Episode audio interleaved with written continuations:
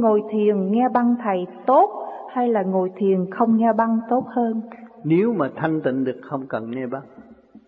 Ngồi yên được rồi. Ngồi yên nghĩa là được rồi. Nghe băng chi? Nghe băng là lúc ta còn yếu.